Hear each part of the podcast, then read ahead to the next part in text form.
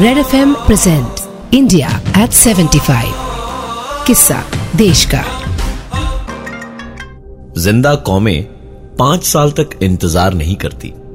Doctor Ram Manohar Lohia द्वारा कही गई ये बात।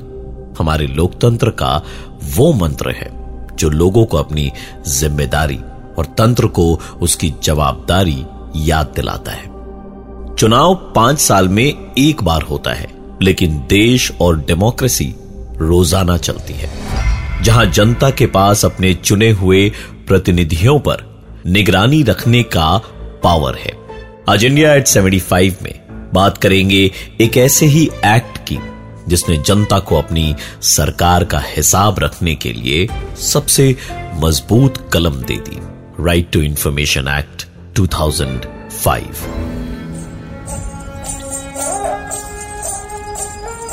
कहानी शुरू होती है राजस्थान के अजमेर ज़िले के, एक शहर बेवड़ से, जहाँ हर दूसरे नगर की तरह केवल गांधी और बाबा साहब के स्टैचू ही नहीं बसते, बल्कि उनका दिया जन आंदोलन का जज्बा भी भरा हुआ है, वही जज्बा, जिसने जन्म दिया एक ऐसी क्रांति को, जिसने 21वीं सदी के सबसे मज़बूत हथियार इंफॉर्मेशन जानकारी। सूचना को भारत के हर नागरिक के तरकश में डाल दिया। राइट टू इंफॉर्मेशन एक्ट 2005 के पास होने से पहले तक किसी भी सरकारी दस्तावेज़ को देखने का जनता के पास कोई अधिकार नहीं था। अंग्रेज़ों का शासन खत्म हो चुका था, मगर उनके कुकर्मों के भूत ने हमारे तमाम तंत्र को एक रहस्यमयी तहखाना बना दिया था, जिस पर ताला लगा था।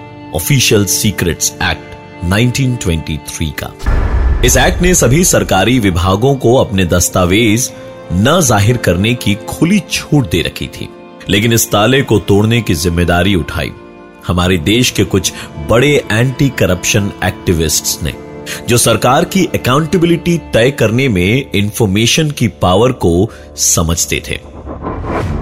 1996 में कई सारे ऑर्गेनाइजेशन और एक्टिविस्ट साथ आए और national campaign for people's right to information, यानी एनसीपीआरआई का गठन हुआ।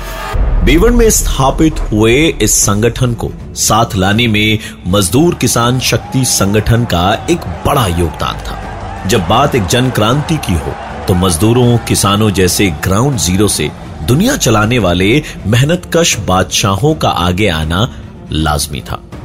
अरुणा रॉय और निखिल दे के नेतृत्व में एमकेएसएस ने सबसे पहले बीवर में एक स्ट्राइक कॉल दी, जिसका संज्ञान लेते हुए सरकार ने कुछ वादे भी किए। लेकिन उम्मीदों पर खरा उतरते हुए नेता अपनी बात से पलट गए और एमकेएसएस ने धरना लॉन्च कर दिया। जो बीवर से शुरू होकर पूरे राजस्थान में फैल गया। कई बार जालिम का फरेब और जाती ही क्रांति की एक चिंगारी को आग बना देती है और सालों से चुपचाप चल रहे लावे में उबाल आता है। आंदोलन के लिए फंड्स भी घर वालों के चंदे से आए। यहाँ तक कि सब्ज़ी वालों ने धरना स्थल पर सब्ज़ियाँ दी। डॉक्टरों ने अपनी सेवा दी, जिससे जो बन पड़ा वो किया। आंदोलन में लोक कलाओं का भी प्रदर्शन हुआ। धरना स्थलों पर गाने पपिट्री और नाटक से भी उत्साह बांधा गया। ये निस्वार्थ सेवाएँ, समर्थन, एकता और भाईचारा ही तो तमाम कुर्बानियों और जुल्म के बावजूद जन आंदोलनों को लोकतंत्र का जश्न बनाते हैं।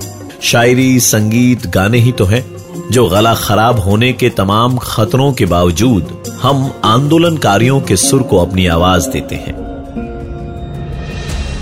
इस जज्बे का कमाल था कि आरटीआई की लड़ाई पूरे देश में फैल गई और हर कोने से एंटी करप्शन एक्टिविस्ट इसका हिस्सा बने।